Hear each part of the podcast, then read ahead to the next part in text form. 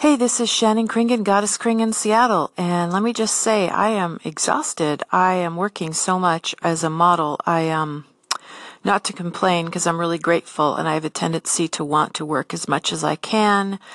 Um, I don't actually need to work as much as I do financially because I'm okay right now. I have a very um, uh, a lifestyle that's not very expensive, so I live in a very simple way. But I just love to work, and so I don't have a, a, very active social life. I don't have a lot of friends. I have a lot of people I talk to online, but I don't have a lot of people I hang out with in person, aside from my boyfriend and my mom and my dad and one other friend that lives 30 miles away, and then this other guy that I'm good friends with that lives in England, so I don't see him too often. I've only seen him twice in person in Scotland once and in England once we met.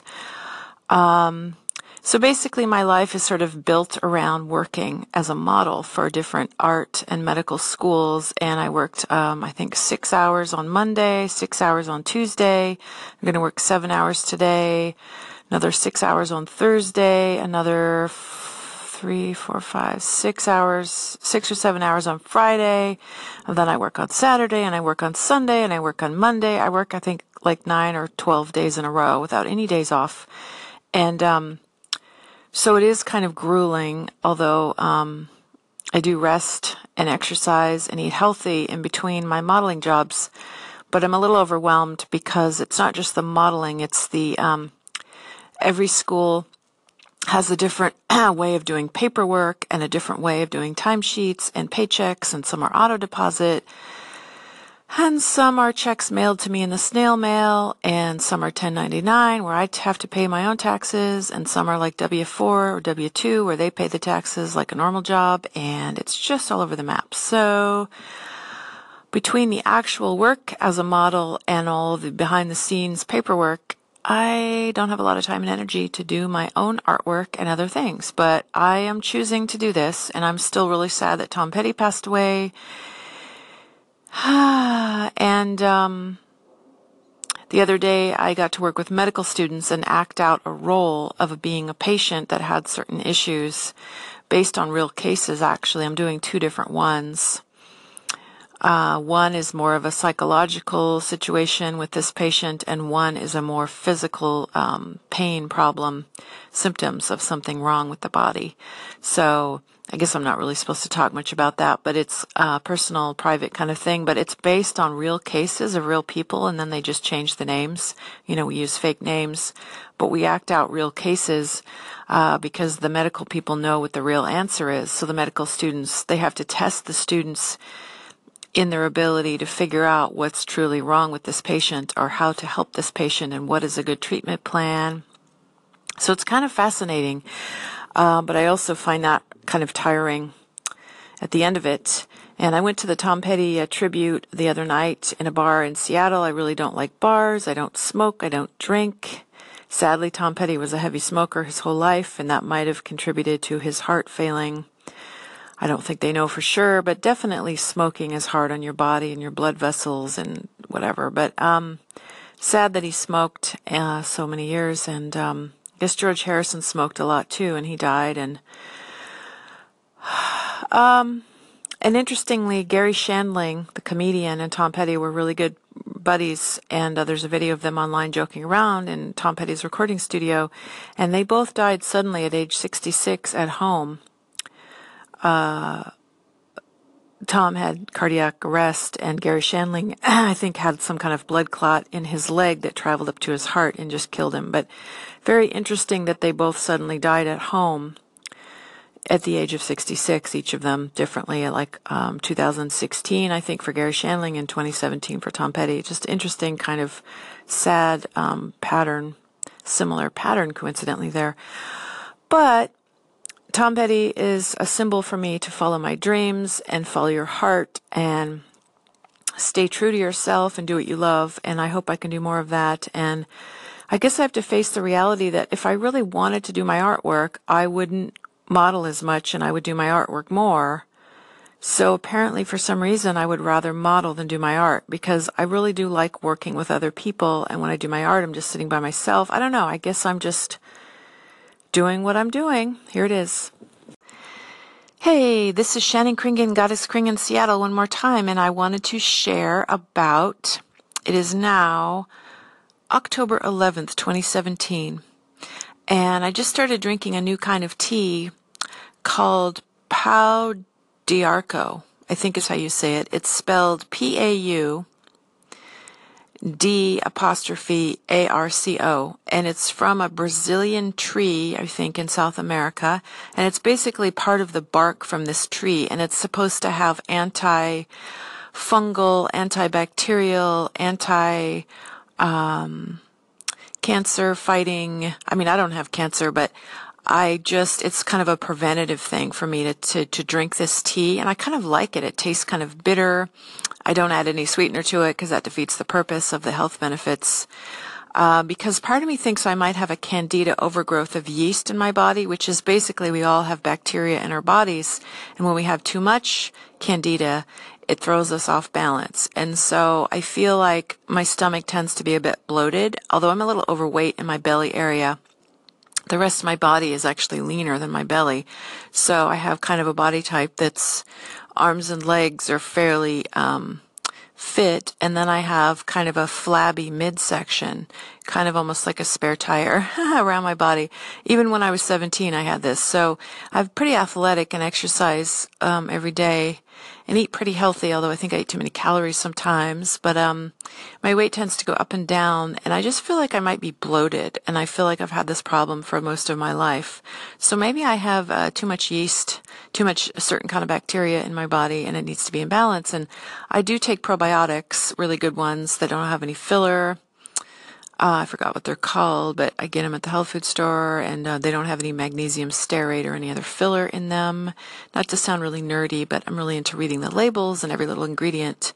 So I'm taking probiotics, and I'm drinking Pau d'Arco tea, and it's basically bark that you get loose at the health food store in bulk and then I boil it in water and then I have a, a strainer and so I strain it and for like um, boil it and then let it sit for like 15 minutes steep or whatever they call it and I like it. I started drinking it last night. It's supposed to be anti antifungal, antibacterial, and antiviral, all three. You can also eat more garlic. And I'm trying to eliminate sugar from my diet. Uh, I don't eat a lot of sugar, but I eat fruit.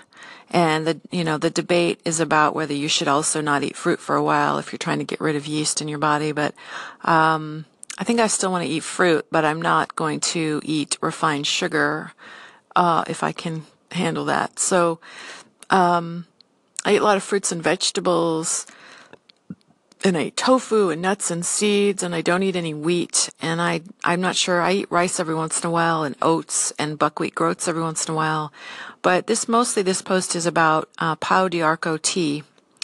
So if you're curious look that up. It's kind of interesting. They've been using it I guess for many many thousands of hundreds of years or something in um, Chinese medicine and in South America for its medicinal properties. And I think the best thing to do is drink it at night before you go to bed because it doesn't have any caffeine in it, as far as I know. And it's, um, to really soak into your intestines and do something good for your body. They say it's best to not eat after you drink it. Just let your, let your digestive system soak it up. So I tend to drink it at night. At least I started last night. I'm drinking some right now and I'm going to eat breakfast later, but I think I'm just going to stick with drinking it at night.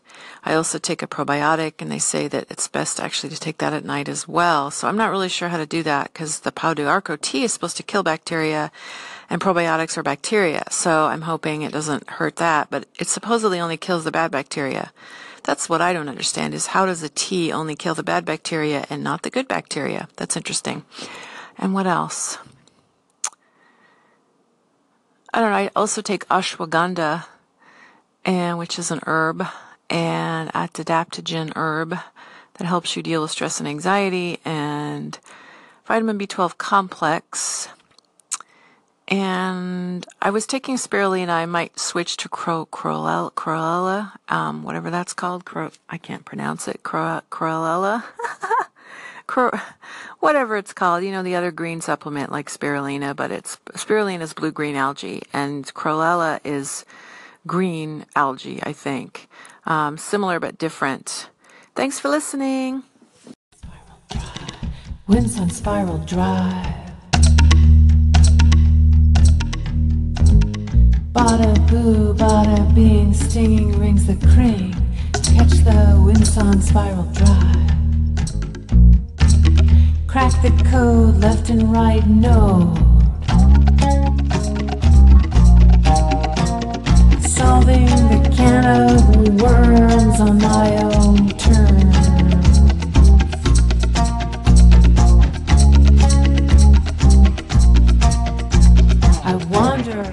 Is Shannon Kringen, Goddess Kring in Seattle, and can I just say that I wish we could get beyond the duality as human beings. You know, like I wish it wasn't the us versus them, the them versus us, that I am female and you are male, I am black and you are white, I am left handed and you are right handed. You know, I am from this country and you are from that country. I am a Republican, you are a Democratic, you know, etc. Things like that, like labels, like it's true, even me, I label myself, I might be a little bit autistic, I might be a little bit borderline, I might be a little bit dyslexic, I'm artistic, I'm an artist, and you're not. Or, I am a visual artist and you are a musician artist or a performing artist or you are this and I am that. You are good at math and I'm good at science, you know, etc. It's like I realize that human beings need to differentiate between their traits versus another person's traits. But I sometimes feel like, particularly with prejudice against somebody's ethnicity or skin color or um, uh, heritage or background, um, emphasizing people who are trying to maybe get prejudice to stop or at least get it validated that prejudice really does exist. And I do agree, prejudice exists racism, sexism, classism, all the different prejudices in the world do exist, and it's a very serious problem that humans have. What I disagree with is how to solve it. I feel like if people go around constantly pointing out us versus them, and then not having empathy for somebody who is seen as having privilege, and not and, and accusing them of not being able to acknowledge what they go through and saying, ah, shut up, this isn't about you. I don't think that's very helpful to say, shut up, this isn't about you. Although I understand the feeling and the urge when, when you're tired of being dominated by a certain kind of person, it's natural to want to say, hey, shut up and let us talk now. I un- totally understand that. But I almost feel like it perpetuates the us versus them when people do that. It just perpetuates the other side. Like that's how wars are started. One person blames the other and then they go back and forth and back and forth and they keep perpetuating a war between us versus them. And so I feel like the solution is to go beyond the duality of that and to actually treat each other with kindness and respect and decency. And I know that also means we have to change the laws. And if people are prejudiced that make the laws, then that's how are we going to do that? So how are people going to evolve past this us versus them duality, you know, thinking? So I realize what I'm saying might upset some people, so I'm sorry if you don't agree with me and you think I'm wrong and etc. I understand we all have valid points of view. I'm just saying that I see a pattern in the duality of how people think it's us versus them. And again, that could be that could be racism, classism, sexism, a political party, what language you speak. If somebody thinks that their language is superior to somebody else's language, you know, it's sad that we we think that we need to have a winners and losers. It's too bad that we can't accept that we're all different. We're all in this together. I mean, there's diversity, there's unity in diversity, as they say. So it, it, it upsets me the duality that I see in the way people treat each other. And I'm not saying that I'm perfect, and I'm not saying that I don't do this us versus them kind of um, thing. I'm sure that I probably do. And I might be a hypocrite sometimes, but I try, like my philosophy is to try to see the unity and the connection that I have with other people, whether they're different than me or similar to me. Uh, but it's kind of hard to do sometimes. And I love to spend a lot of time to myself because of that and hang out with my cat. So beyond duality would be a nice thing for humans to evolve into. And also speciesism, when humans think they're superior to all the other species on the planet. I find that sad because look at the way humans dominate, you know. Humans dominate this planet. I can hardly stand it. I wrote a poem, Polluted and Uprooted. And then I talk about different animals and, you know, how animals are going extinct and human beings. I also volunteer at the zoo and a lot of people have said they hate zoos and they don't like zoos. And I'm thinking, well, zoo, it's sad that we have animals in captivity, but it's equally sad that we have habitat that's being destroyed and animals being hunted and poached and, um, the zoo, at least the animals are protected and they do have um, access to a vet and get medical treatment, etc. Their babies are protected from predators, etc. Hey, this is Shannon Kringen, Goddess Kring in Seattle, and instead of talking about Tom Petty, which I will do later, I'm going to talk about makeup. Maybe that's a little bit of a silly topic, but somebody online was talking about how she does not like to wear makeup and she feels like it's oppressive to her as a woman. Um, and so I wanted to share what my thoughts are about makeup and also body hair, like shaving. Um, I like the freedom to be natural or wear makeup, and I'd, I'd have a tendency to not wear makeup. I used to feel like I shouldn't even leave the house without makeup, but in my early 20s, I decided, you know, screw that. Um, so my my life right now is I am a a figure model for a living a nude model and they don't care if I wear makeup or not. In fact, they probably prefer it if I don't because they like, you know, to paint and draw the natural human. So if I wore a lot of makeup, it might be distracting to them to really look at my eyes and nose and my bone structure and all of that, unless I use makeup to enhance my bone structure and so they could see my my eyes and lips better. Uh, I'd have a tendency to never wear foundation, which is the skin colored makeup that people put all over their face. I really don't like wearing that. It just, ugh, I can't find any that matches my skin tone and it just looks too fake for me. Um, I have a tendency to put a little bit of, uh, eye um, eyeliner on and uh, eyebrow, make my eyebrows slightly darker because they're getting lighter as I get older. I'm 48 now, and I have kind of dark blonde, uh, light brownish colored, ash blondie kind of hair. And what was I gonna say? And a little bit of lip lip color. Um, but not that much. Sometimes I wear no makeup at all. And I feel like as much as it's not good for women to feel like they have to wear makeup, one time I dated a guy who told me that he thought makeup was war paint. And he saw himself as a feminist and he was telling me to not wear makeup. He's like, that's war paint. I don't want to be seen in public with you if you wear makeup. And I'm thinking, wait a minute, that's oppressive. So if, if somebody tells a woman she has to wear makeup, or if somebody tells a woman she better not wear makeup, or that means she's fake, or she's getting sucked into the patriarchy, or she's brainwashed, and you know, whatever. It's like, it should be about choice. And if you feel like you have to wear makeup to please other people, then I think that's not good. But if you actually enjoy makeup and you think of it as a theatrical, fun thing to play, like artistic, fun, like I love to paint my face and be in uh, the World Naked Bike Ride and stuff like that, and the Fremont Summer Solstice Parade, and body paint and face paint. And I've known as, as somebody who likes to paint my face and take selfies, um, but I also like to be totally natural. And the same thing with body hair. I generally I don't shave my pubic hair because I tend to get a rash, and I don't like waxes. And I I just ugh I like my natural hair. It's nice and soft and smooth, and my skin isn't irritated. And my armpits I haven't shaved in over 20 years, probably 30 years. I don't know, 25 years or something. Um, I feel like men and women, also if a man wants to wear makeup, that's fine with me. Like if a man wants to shave or not shave, that's fine. If a woman wants to shave or not shave, that's fine. So I feel like people, I wish more people would question this, this norm, like women are supposed to wear makeup and shave their body hair off or wax it off, and men are supposed to be you know, men can be natural if they want, or then again, a lot of men are being encouraged to wax off their body hair as well. So I feel like do what makes you happy. But if you're if you're uh, in pain because you're wearing lots of makeup and it's irritating your eyes or skin, and also there's a lot of toxic chemicals in some makeup.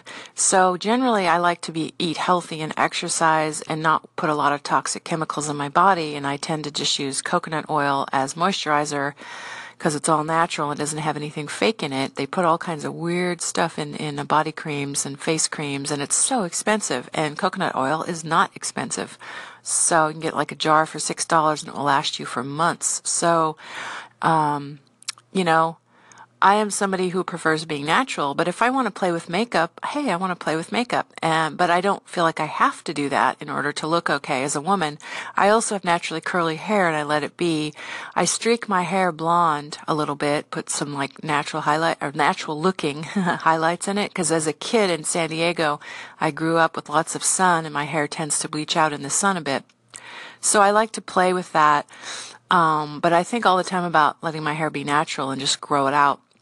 My mom actually is 70 and her hair used to be my color and she's never dyed her hair and her hair just turned into this beautiful shiny silver. And so I think natural hair as you get older is also beautiful. Thanks for listening.